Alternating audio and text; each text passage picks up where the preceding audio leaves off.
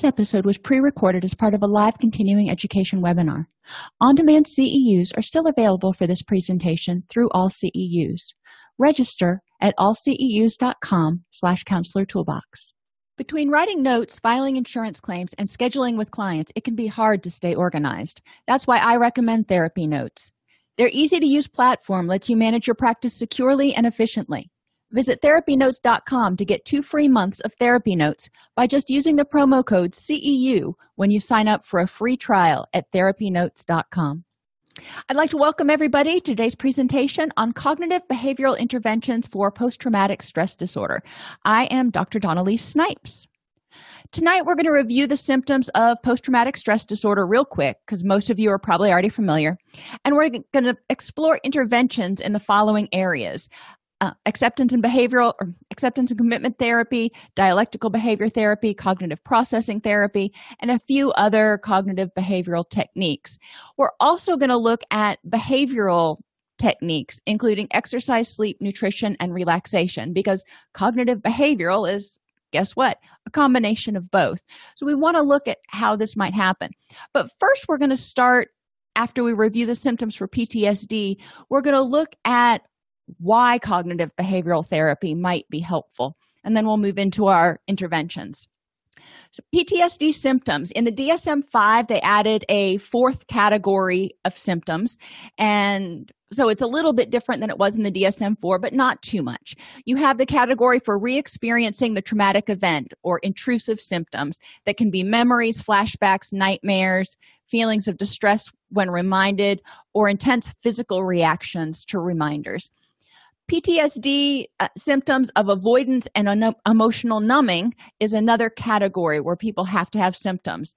Avoiding reminders of the trauma, inability to remember important aspects of the trauma, that one really frustrates a lot of people who have PTSD because they really want to remember what happened. They want it to make sense.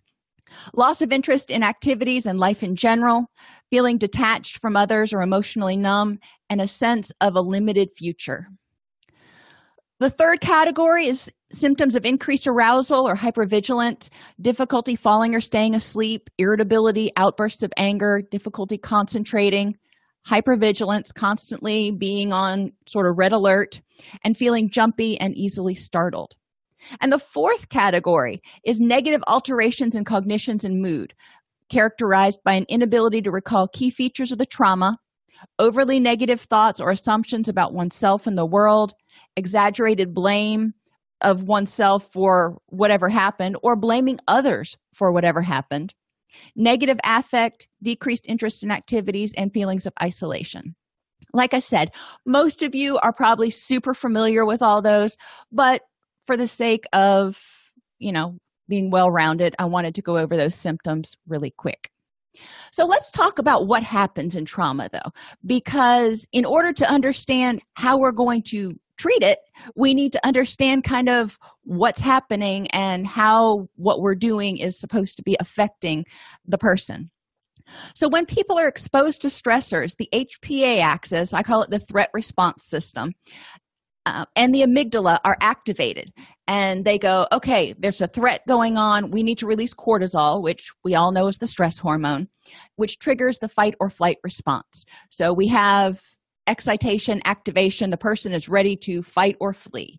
They their heart rate's faster they're breathing faster which is great in the short term because that helps us survive.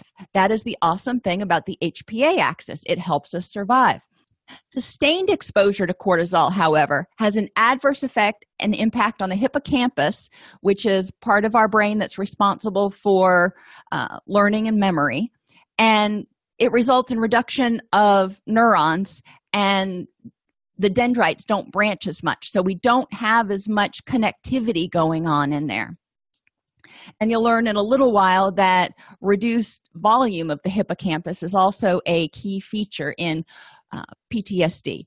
Well, what happens if memory and learning, you know, we're talking about cognitive behavioral therapy here, where we're helping people cognitively process. Well, in order to cognitively process what's going on and address how they feel and what they're thinking, you know, memory and learning is kind of involved in that. So if during trauma, that area is kind of sucker punched and it starts to lose volume and lose, lose connectivity we can see where there might be problems doesn't mean that it's permanent you know we can help people develop reconnections think about people who have strokes or traumatic brain injury our brains are really awesome because they learn how to do workarounds. It's like okay we got a roadblock here where something happened.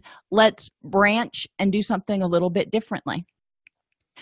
A blunted response to cortisol stimulation indicates pituitary receptors in the HPA axis have been downregulated in patients with PTSD. So, what that means is when cortisol is sent out for the fight or flight response, people with PTSD at a certain point may not react with the same level of excitation as other people because their body has downregulated. It said, you know what? We can't we the body cannot deal with this much stress and this much ex- excitation for this long we need to conserve energy for when there is you know a super duper threat out there so we're not going to get quite as fired up now on the downside of that is when they do get triggered when there is a cortisol response it tends to be a dysregulation so the person gets really upset they go from you know not being too upset to terrified Hypocortisolism and PTSD occurs due to increased negative feedback sensitivity of the HPA axis. Again, it's being downregulated, so not as much cortisol is being sent out. The brain goes, you know what? I can't deal with all these stressors right now. I'm, I'm just, I'm done. I need to conserve energy because I can't win this fight, whatever this fight is right now. Early adverse experiences, including prenatal stress and stress throughout childhood, has a profound and long lasting effect on the development of neurobiological symptoms, which may program subsequent stress reactivity and vulnerability to develop PTSD. What we've learned so far is people who are experiencing stress activate their HPA axis. In the face of chronic stress, and chronic act- activation of that HPA axis, cortisol levels go down. The HPA axis, there's primary and secondary hypocortisolism, but the HPA axis basically down regulates. What you're going to learn in a few minutes is that people who have hypocortisolism when they're exposed to a trauma, so people who've had chronic stress or trauma in their past who are exposed to a new trauma are at a higher risk for the development of PTSD because of that hypocortisolism. So, one of the takeaways here is really important that we intervene early, early intervention, prevention to help people not experience chronic stress. So, if they're faced with a traumatic event of any sort, it can be a car accident, it could be a death of a family member, whatever, But if they're in a situation where they're faced with a trauma that they're not experiencing hypocortisolism already because we know that that's a risk factor. Hypocortisolism plus trauma can can lead to ptsd so anyway the hippocampus, which, as I said earlier, is involved in learning and memory, and the prefrontal cortex, which is where we do our impulse control and higher order thought, mediate the HPA axis. So, our memories in our hippocampus can say, you know what, I remember this, it's really not that big of a deal, chill out. The uh, prefrontal cortex, on the other hand, can look at it and objectively assess the situation and go, you know what, we're good right now. We don't need to fight or flee. You know, we can table that impulse for right now. But review, reduced volume of the hippocampus is a cardinal feature of PTSD. So, again, if that hippocampus is shrunk, basically, then we may not have learned as much or we may not have as much access to those memories. You know, I said the dendritic branching reduces. So we may not have access to some of those memories in there.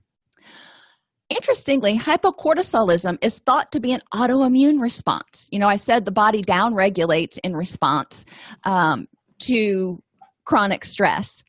And another hypothesis, not necessarily contradictory, is that it's an autoimmune response to stress. Physical and psychological stress has been implicated in the development of autoimmune diseases. So, hypocortisolism is thought that it may occur after a prolonged period of hyperactivity of that HPA axis due to chronic stress. Again, we need to get in there and help people figure out what's causing your stress so you are not chronically stressed. That way, you have the reserves to deal with trauma when, unfortunately, it inevitably happens.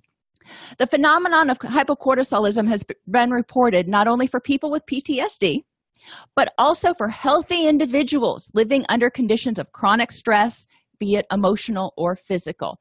You don't have to have PTSD to have hypocortisolism, but if you've got it, you're at a higher risk. Glucocorticoids, or cortisol, interferes with the retrieval of traumatic memories, an effect that may independently prevent or reduce symptoms of PTSD, which makes sense. If you don't have enough cortisol and you're exposed to a trauma, then you're more likely to solidify those memories and experience PTSD. If you've got enough cortisol, then interestingly, the brain says, you know what? You don't need to remember that right now for all intents and purposes during this stress situation, and it actually prevents the formation of some of those traumatic memories. Hypocortisolism might be a risk factor for maladaptive stress responses and predispose people to future PTSD or stress related bodily disorders, including any of those autoimmune diseases that are out there. And there's about 20 of them. Another interesting little fact simulation of a normal circadian rhythm or cortisol rhythm using exon, ex, externally introduced hydrocortisone is effective in the treatment of some symptoms of PTSD. Now, this is not to say go out and start encouraging people to use steroids or something to increase their cortisone. No, no, no, no, no. What is interesting is that when the circadian rhythms are in balance, the nor- your normal cortisol goes up first thing in the morning. That's why you wake up and get out of bed, theoretically, and it gradually decreases during the day and it's at its lowest point when it's time to go to bed. With people that have hypocortisolism, that cortisol may never go up. So it's hard for them to get out of bed. They may feel kind of depressed, withdrawn, negative, you know, one of those symptoms of PTSD. Core neurochemical features of PTSD. And y'all know that I am a huge fan of um, neurochemistry. Regulation of dopamine, norepinephrine, serotonin, and opioid neurotransmitters is all dysregulated. Each of those neurotransmitters or receptors for those neurotransmitters is found in brain circuits that regulate and integrate stress and fear responses. Well, hello. There's some interesting stuff there. Now, one thing I do want to um, point out is that dopamine, most people think about dopamine as our pleasure chemical, and that's kind of a misnomer. Dopamine is actually our motivation chemical. It's our go after that and get it again chemical.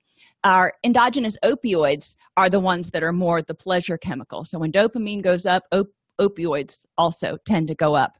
Um, so dopamine is your seek neurochemical. It's the one that's going to give you the drive to do things, um, which is another one of the reasons when we see people who take atypical antipsychotics, they tend to be sleepy and not have as much motivation if their dopamine system is inadequate. A cardinal feature of patients with PTSD is sustained hyperactivity of the autonomic nervous system, as evidenced by elevations in heart rate, blood pressure, and other psychophysiological measures. We all know what panic looks like. Patients with PTSD exhibit increased heart rate, blood pressure, and norepinephrine responses. So, stress response, increased HPA axis in response to traumatic reminders. You don't have to be in that situation again. Anything that reminds the person of the trauma can trigger to a greater or lesser degree their HPA axis, which again tells you that you're you've got somebody with PTSD who's going to have a more sustained HPA axis activation as they're exposed to various triggers. And it can be anything from commercials on TV to smells to sights to places to people, whatever.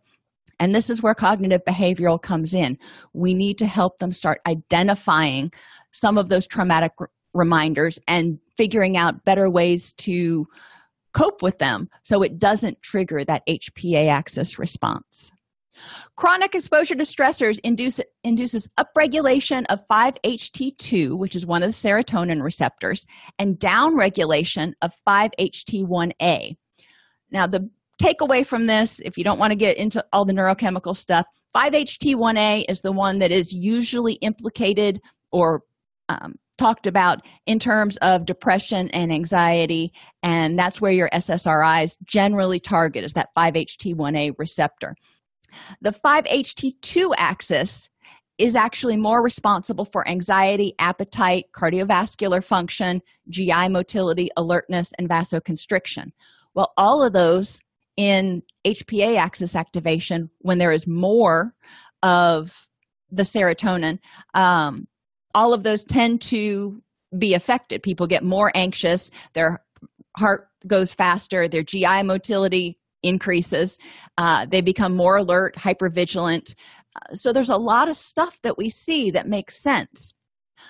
5-HT transmission may contribute to symptoms of PTSD, including hypervigilance, increased startle, impulsivity, and intrusive memory, because that 5-HT2 is upregulated. And remember, 5-HT, any of those are your serotonin receptors. So increased levels of ser- certain serotonin receptors can be responsible for a lot of the uh, symptoms we see in PTSD. To kind of summarize, hypocortisolism is a key feature in PTSD. It probably results from an autoimmune reaction. Autoimmune reactions are triggered or worsened by stress. So, people with PTSD may have excess dopamine, norepinephrine, and insufficient serotonin at the H1 receptor. So, we want to increase that uh, um, 5-HT1A receptor serotonin. So, cognitive behavioral treatment goals would be aimed at reducing physical and psychological stress, including improving nutrition, so the body has the building blocks to make the neurotransmitters it needs, reducing stimulant exposure, improving sleep, and addressing cognitive issues that maintain the stress response. Okay, so now we're getting into the good stuff. They're behavioral interventions. Sleep. When you are sleep deprived, your body perceives that as a stressor. It says, I'm tired. That means I'm not as alert as I need to be. And so I need cortisol to help keep me awake and alert if I can't go to sleep. So when we are overtired, our HPA axis or our cortisol levels tend to be higher. That's not something we want. People with PTSD tend to have very poor sleep, insomnia, you know, or difficulty sleeping. One of the key interventions they found is to work with people to help them um, improve their sleep, and that'll help reduce some of their HPA axis um, reactivity. Think about when you're sleep deprived.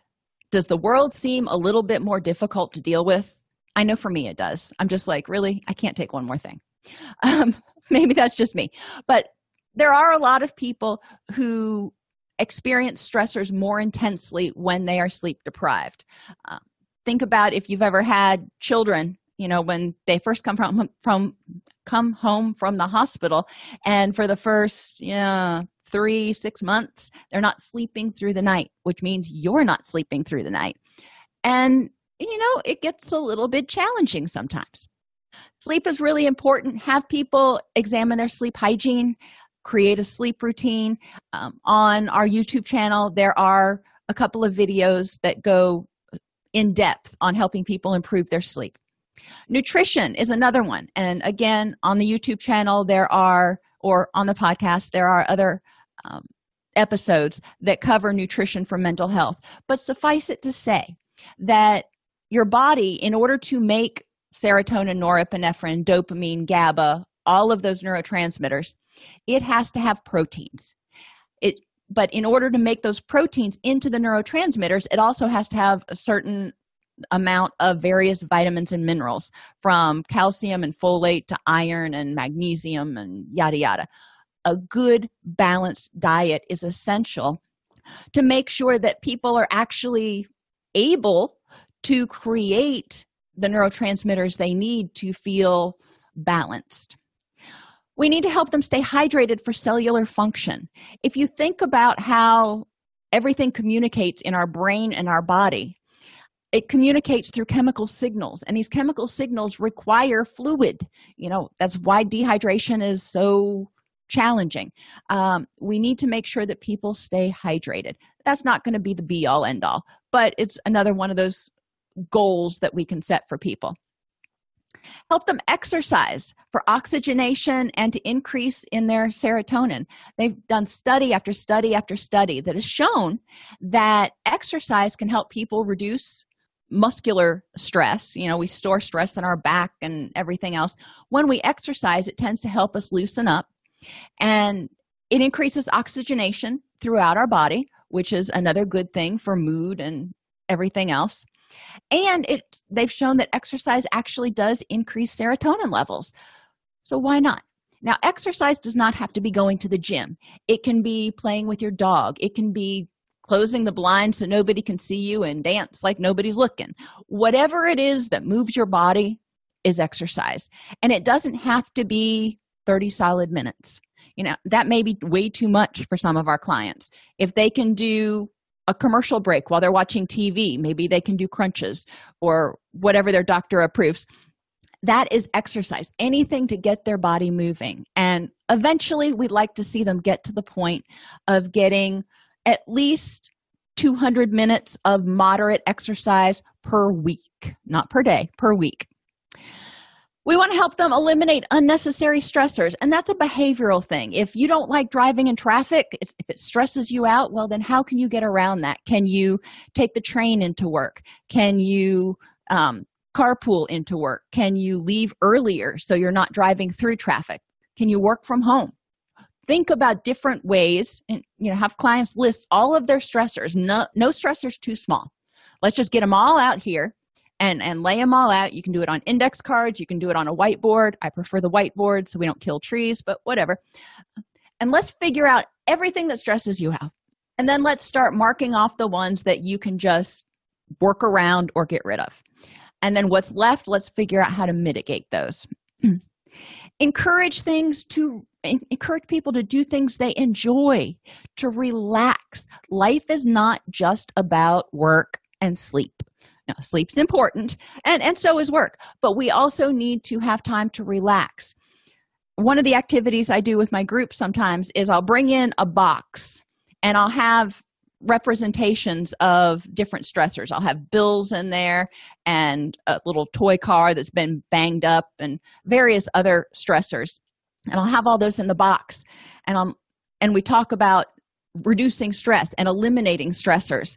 And so we talk about how to eliminate each one. I pull them out of the box. And then when we're finished i show them the box. And i'm like well what else is in here? There's nothing. You have to add in the positive because you want to fill yourself up with positive. If you just eliminate the negative the positive generally doesn't magically spring up.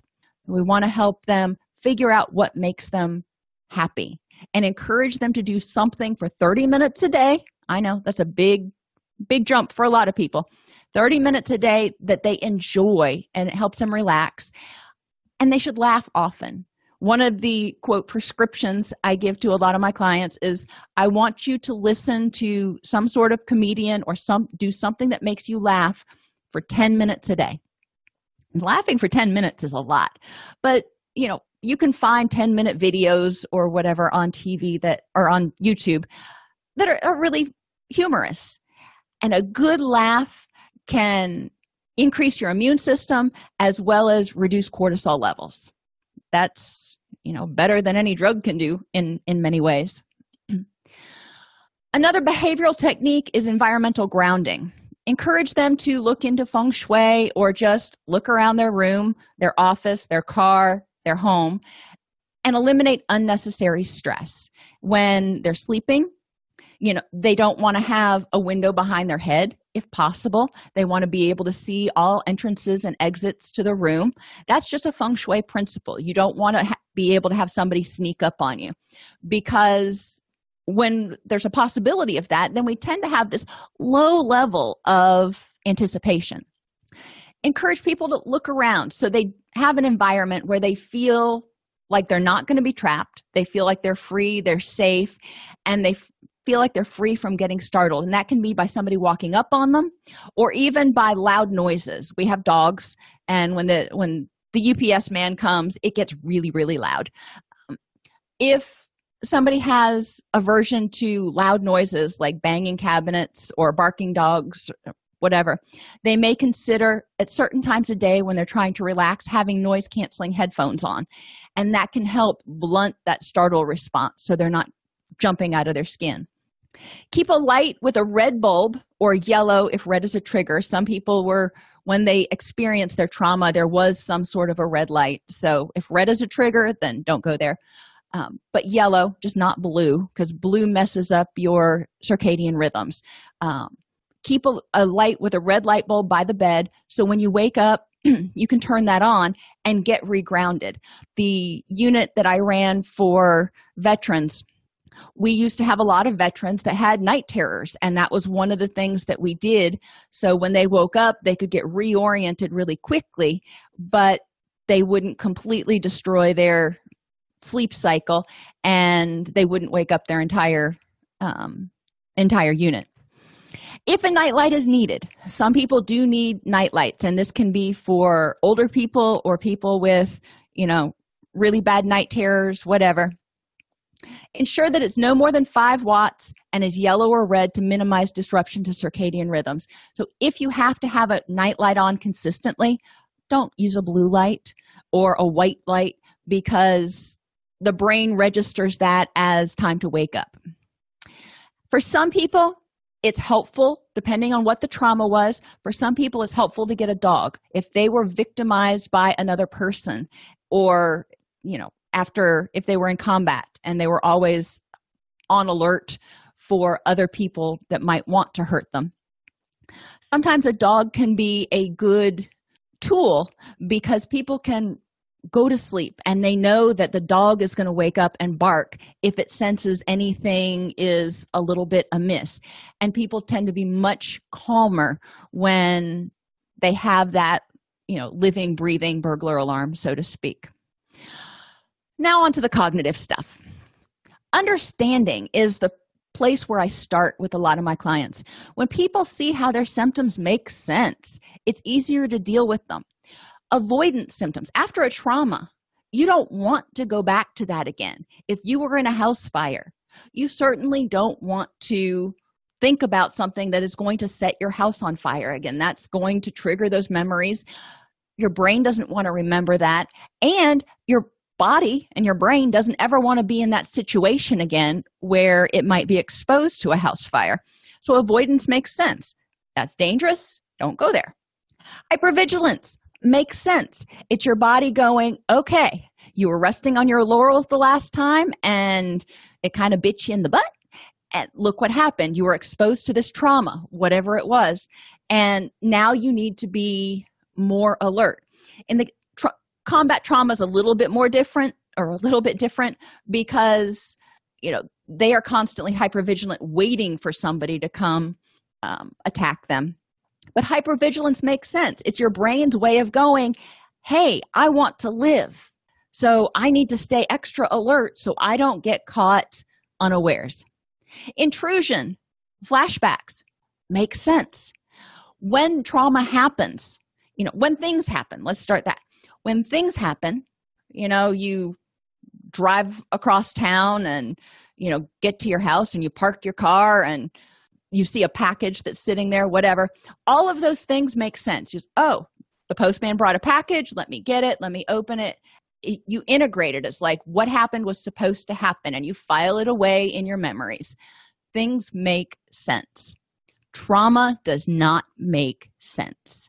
Trauma does not make sense. So a lot of times people have difficulty integrating that. It's like what do i do with this? I thought the world was safe but not now or it seems like everything's dangerous but then you're telling me i'm safe i don't know how to integrate my my experiences with current and past reality so they're stuck with this thing in their amygdala going okay there's this traumatic reaction and we really don't want to go back there again but i don't know what file to put it in what memory file So it's hanging out there kind of like a loose end. And negativity.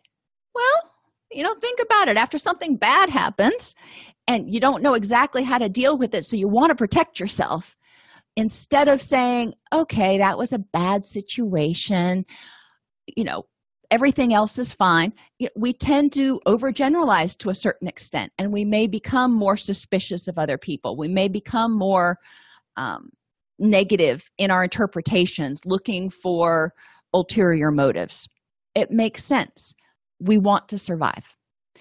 Once people realize that and they start saying, okay, you know, I thought I was just, you know, weird or something.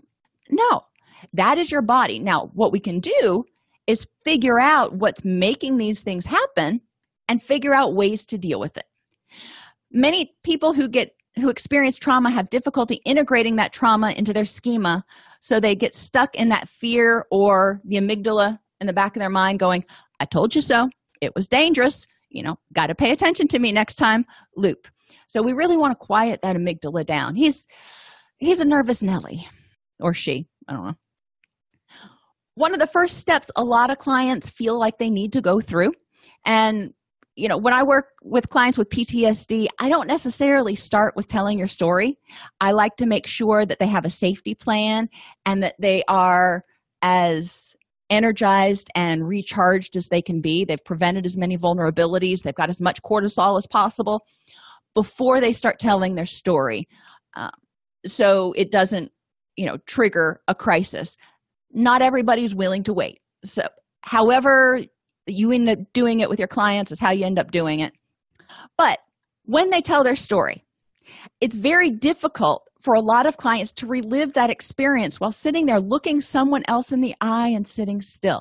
You know think about how uncomfortable it is to tell somebody about the worst or and sometimes the most humility, humiliating moment of your life while sitting there looking them in their in in their face and they're just nodding and you're like i really don't want to be telling you this. So there are ways to make it a little bit more comfortable one thing can be to ensure the client has something to focus on. Sometimes bouncing a ball against tennis ball against the wall can be something they're focused on that tennis ball and they're grabbing it and they're talking to you.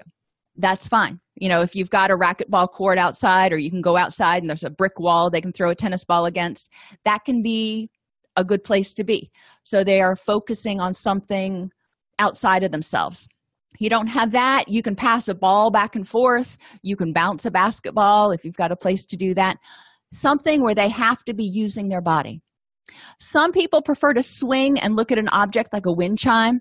Um, i know a couple of therapists who have swings in their office. It's, they're those kind of like egg-shaped chairs that you can sit on and they're suspended from the ceiling.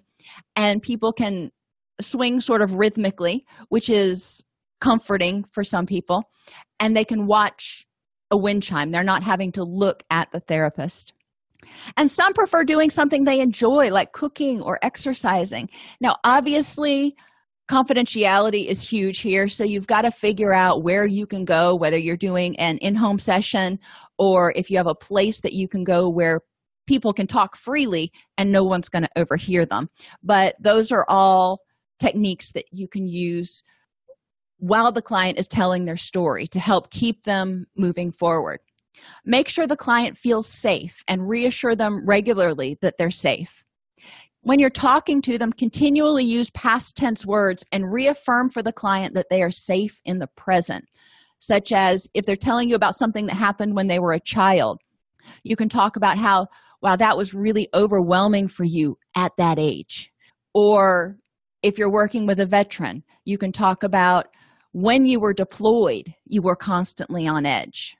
And talking about things in the past making sure that they recognize and can start differentiating.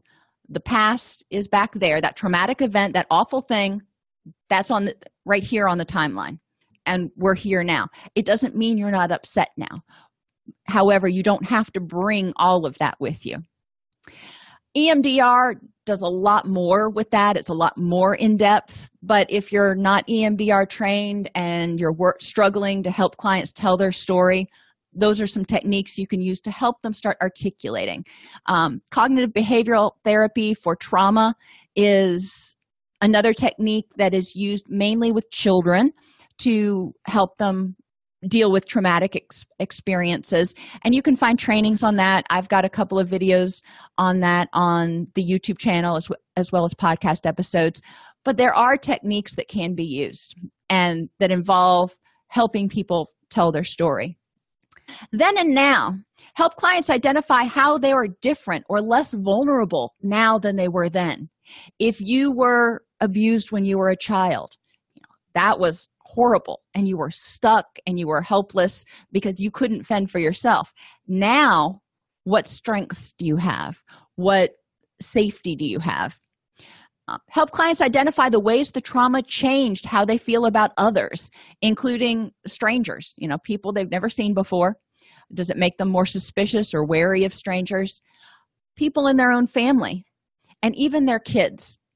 Some people who were victimized as children may when their children get to be about that same age may have a resurgence of their PTSD symptoms because they start seeing the trauma happening to their children. Help them identify how the trauma affects how they feel about themselves. Does it make them feel broken, worthless, powerless, or not? Uh, and how did it change their outlook on life? Once they articulate these things, then you can start addressing them one at a time. Help them address, address any cognitive distortions by finding the exception and getting the facts. For just about any cognitive distortion, one or the other of these techniques usually works. Evaluate um, people's thinking for mind reading. For example, in trauma, somebody might say, I can tell that person is dangerous or wants to hurt me. So, you know, I'm reading their mind. I'm knowing that they are thinking about hurting me. Well, no, you're not. You may have your spidey senses may be going off, but you don't know that that person wants to hurt you. So look for the facts in that situation. What are the facts that are telling you that you're in danger? All or nothing thinking or polarized thinking. Somebody who's been traumatized may say, I will never feel safe again. Well, it's going to be hard to feel safe in all situations but let's think about the exceptions.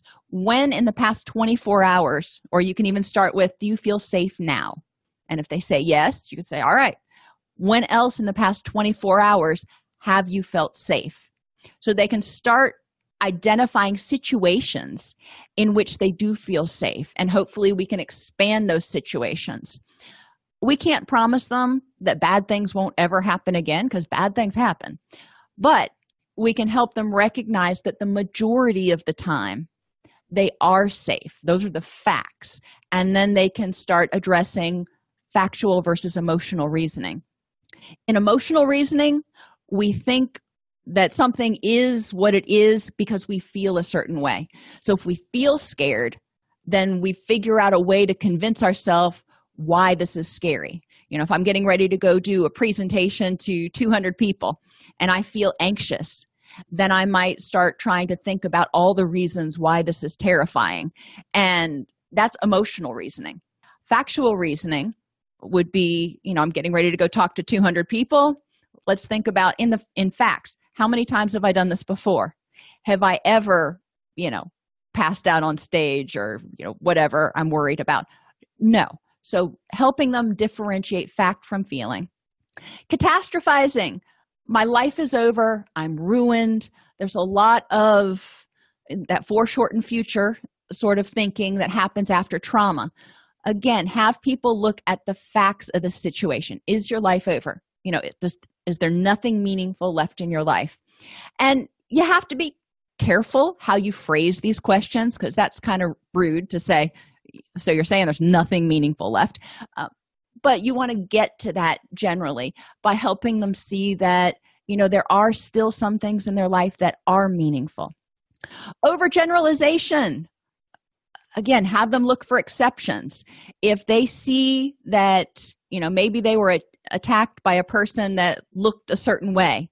Now every person that is of that same gender, ethnicity, whatever they see they think is dangerous, we want to help them start looking for exceptions to that rule. Um, shoulds.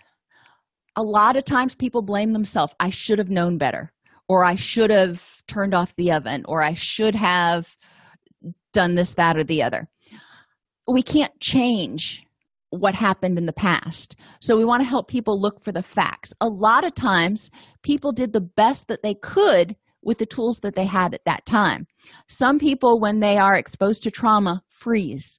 They don't fight they don't flee. So they start blaming themselves for what happened. I should have run. I should have screamed. But you couldn't you know? It's just one of those things that you did what you could do at the time. Now what do we do to move forward and then the recency or availability heuristic uh, is when the person judges life forever and ever based on what recently happened so if they were attacked in a parking garage or they were in a high rise when it caught fire, whatever the trauma was, they may start thinking parking garages are not safe. Never ever. Well, that's just because that recent experience they had is so prominent in their mind. They've walked through parking garages 500 times before in their life and nothing bad has happened. So we want to help them look at the facts and really separate high probability from low probability. Nancy points out that there is another technique where you can ask people if they feel 100% safe at this moment. Uh, and if they don't, then you can talk about what would help you feel 100% safe and encourage them to start working towards that and developing areas and times where they feel 100% safe and then expanding that. It's, you know, like Nancy says, it's hard for them to do a lot of times, but it is possible. And once they start finding these places where they feel 100% safe, they can breathe. Constructive self talk. Help clients develop survivor scripts. Use um, button pins, those little pins that you put on backpacks. I love using those in group activities. Um, and have people write constructive self talk on those pins. So if they frequently say things like, I should have run or I should have fill in the blank, whatever it is. Have them find a constructive response. I did the best that I could, or what whatever works for them, and create a button pin out of that. And then they can have a whole sash or wall or bulletin board of button pins. They can also do a collage, or we've done before in in my trauma groups a ribbon tree, and it looks a lot like a Christmas tree, but they create ribbons, you know, like the little ribbons we wear around for breast cancer awareness or any of those other things. And they write the constructive self talk on those ribbons and we hang them from the tree. So the tree is filled with constructive self statements. Speaking of trees, you can use the tree metaphor. I like the tree metaphor, but I'm kind of one of those tree hugger people. Have clients start out by describing the tree. What do you see? Describe this tree to me. Then have them describe how the tree might represent their life. And, you know, you can spend quite a bit of time on this in group. Ultimately, what we want to get to is trees are beautiful, vibrant, and full of life. Their sturdiness provides shelter for vulnerable creatures. So, because they are strong, because of everything they've gone through, they're able to protect others all trees are impacted by their environment you know if it's too salty it may make the leaves wither a little bit if it's you know they're not getting enough water so it's important for them to be in a healthy environment so they can grow all trees have unique shapes based on what happened to them and what was pruned or not as things happen you know this tree has a split down the middle and it could be that there was a stone that was there that kept it so it had to grow up and around or I don't know. It could have just grown that way. But every tree has its unique shape based on its own experiences. If it was droughty, if it was rainy, if it, you know, our donkeys will regularly eat the bark off part of our tree, so then, you know, part of it'll die off. And that shapes that tree. That happens to all of us. We are shaped by all of our experiences. Trees are rooted in the dirt, which is made up of remnants of the past. So every year the tree sheds its leaves, or the pine needles fall down as they die, and they decay and they make the soil that eventually feeds the tree. So, what we create, what we're exposed to, we also use to feed ourselves. So we want to expose ourselves to positive things and feed ourselves with positive things. Another activity you can do is logging. You know, I'm a behaviorist at heart. Keep a log of flashbacks or startle responses or both. Um, when they occurred, what triggered them if known, their intensity on a scale from one to five, how well the person had slept the prior night, the amount of caffeine, alcohol, or nicotine in the preceding hours, because stimulants tend to trigger the startle response and keep the HPA axis revved up, and prior stressors that day. Again, if they were already, if their HPA axis was already revved up, if they were already worn down from being under chronic stress, then they may be more vulnerable to flashbacks or startle responses. Use these logs to help people chart the reduction in frequency or intensity of the intrusive or hypervigilant symptoms. If they feel like they're not getting any better, you know, let's look. Let's see if maybe you're still having flashbacks twice a day, but the intensity has gone from a five down to a two. Okay, you know, you're still having them and we'll work on that but the intensity is decreased. We want to help them see those small steps in the right direction.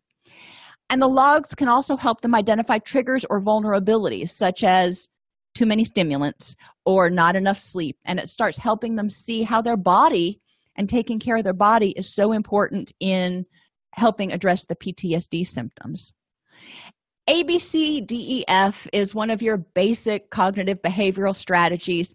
It's effective for anxiety and negativity. I don't ever use this for intrusion because intrusion is not something people, I don't want them to think that they bring it on themselves.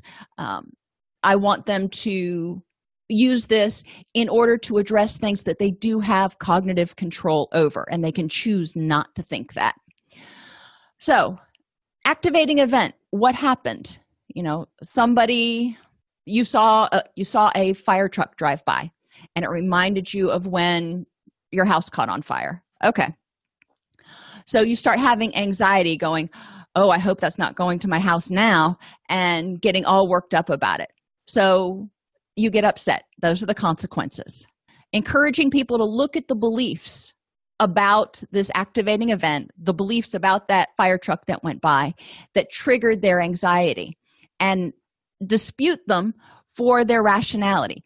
How rational is it to assume that it is going to your house or for people whose houses got struck by lightning? You know, when a thunderstorm comes along and they start to get panicky, you know, encouraging them to identify that the thunderstorm is the activating event, the consequences, they're getting upset.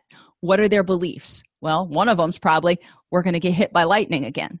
So then addressing whether that is probable or not and figuring out how to address it. And then E is evaluating the most productive outcome. So let's stick with the, the lightning for right now. Is worrying about it worth my energy?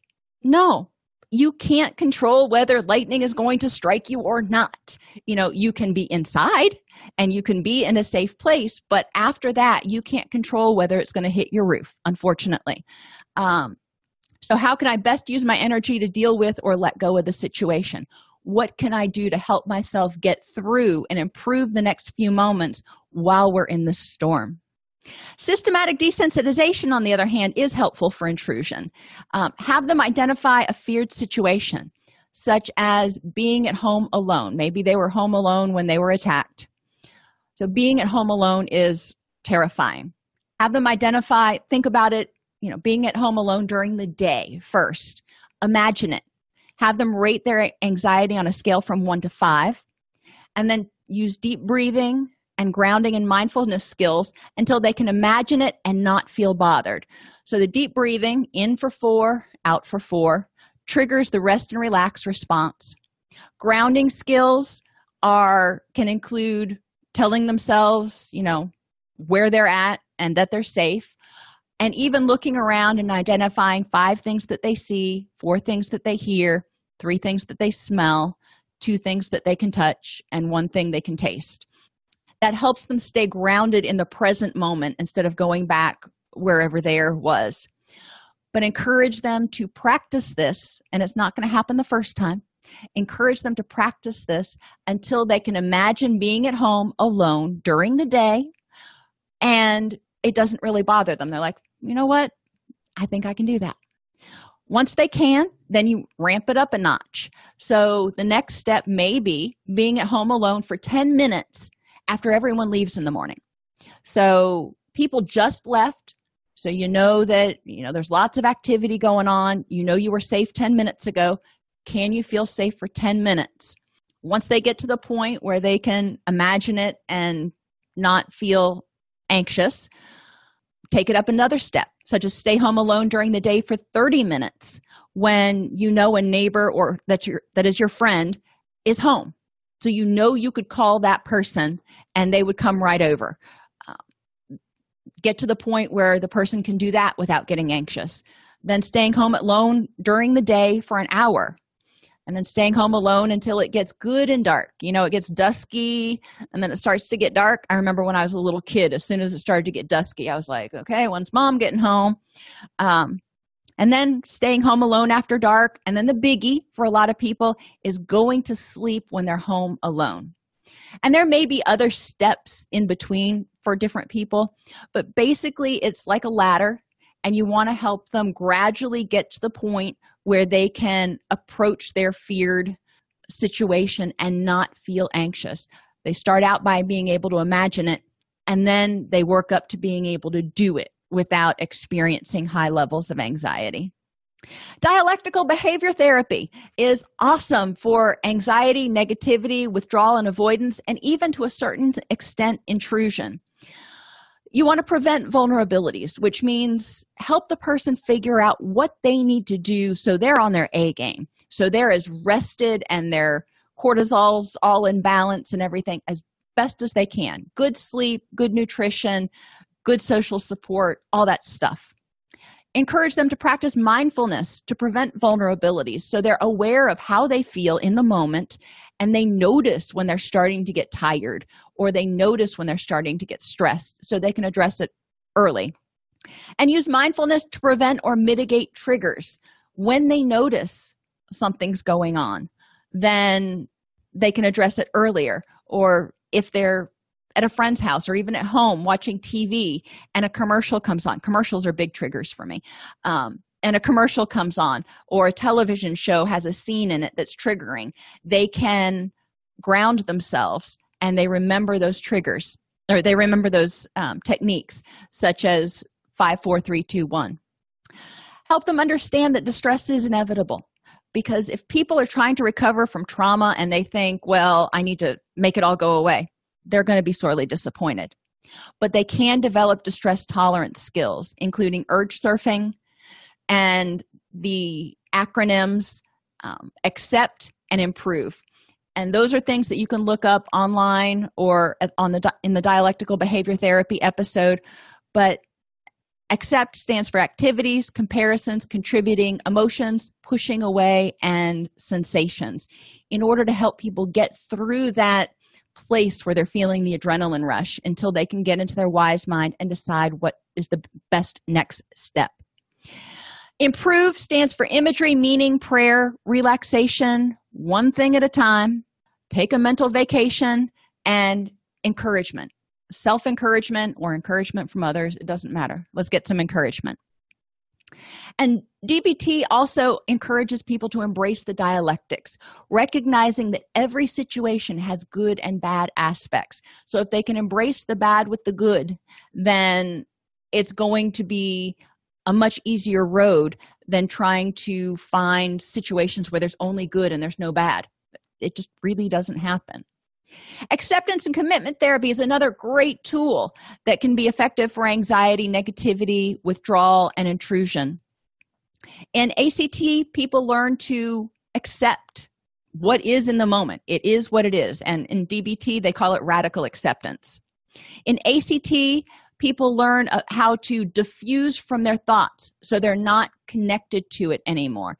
Instead of saying, I am terrified or I am in danger, that's fusion with your thoughts, saying, I am having the thought that I'm terrified or I'm having the thought that I'm in danger. Because all of us who are getting older know that thoughts can come and go even before you make it into the room to remember what you were going in there for. But thoughts are different than who we are. ACT encourages people to define their goals and values so they figure out what's important to them. What do I want to focus on? What things do I have going for me? And choose purposeful action. Choose to do the next thing that's going to help them get closer to their goals. And finally, he talks about living in the and, and I love this concept living in the and, understanding that you can have a rich and meaningful life and experience fear sometimes and experience distress sometimes. I can stay home by myself and feel anxious. You know, I can do both of those and I can get through it. Cognitive processing therapy is effective for anxiety, negativity, and withdrawal. You want to help people evaluate situations and their beliefs, looking at the facts for and against their belief, identifying whether their fact their belief is based in facts, in emotions, like we talked about earlier, or just in habit. You know, they've always thought this way, so they're continuing to think that way. You know, that may not be the most accurate way to go. Are they using cognitive distortions, all or nothing thinking, personalization, mind reading? We talked about those. If so, address that. Are you focusing on only one aspect of the event or confusing high and low probability, like the house getting struck by lightning a second time? Are you focusing on irrelevant factors? You know, all of those are yes or no questions. Is this thought getting you closer to what you want? And if not, what is a better thought that helps you get closer to what you want? What are the advantages or disadvantages to thinking this way? And what difference will this make in a month or a year? Oops. Trauma impacts the person biopsychosocially. Behavioral interventions can help them prevent and address avoidance and hypervigilance, which is great. You know, we really want to help them be as physically strong and well armed as possible and have that HPA axis in sync, have their circadian rhythms in sync, so their cortisol is in sync, so their body is ready to deal with life as life comes. That's the first step. And then the cognitive interventions can help them understand the function of their symptoms to choose effective ways of dealing with them. The function is to help me survive. Okay, well, first I need to figure out in the present, am I really in danger? Or am I just reacting from the past? Address unhelpful cognitions about the trauma themselves and the world. Reduce chronic stress to help the HPA axis rebalance and recover and assist the person in integrating the trauma narrative so it's not a loose end that's just kind of sitting there in, in, the, in their amygdala they've made some sort of sense they've closed that chapter on their life if this podcast helps you help your clients or yourself, please support us by purchasing your CEUs at allceus.com or getting your agency to sponsor an episode. A direct link to the on-demand CEUs for this podcast is at allceus.com slash podcast CEUs. That's allceus.com slash podcast CEUs. To sponsor an episode of Counselor Toolbox and reach over 50,000 clinicians per week, go to allceus.com slash sponsor. Thank you.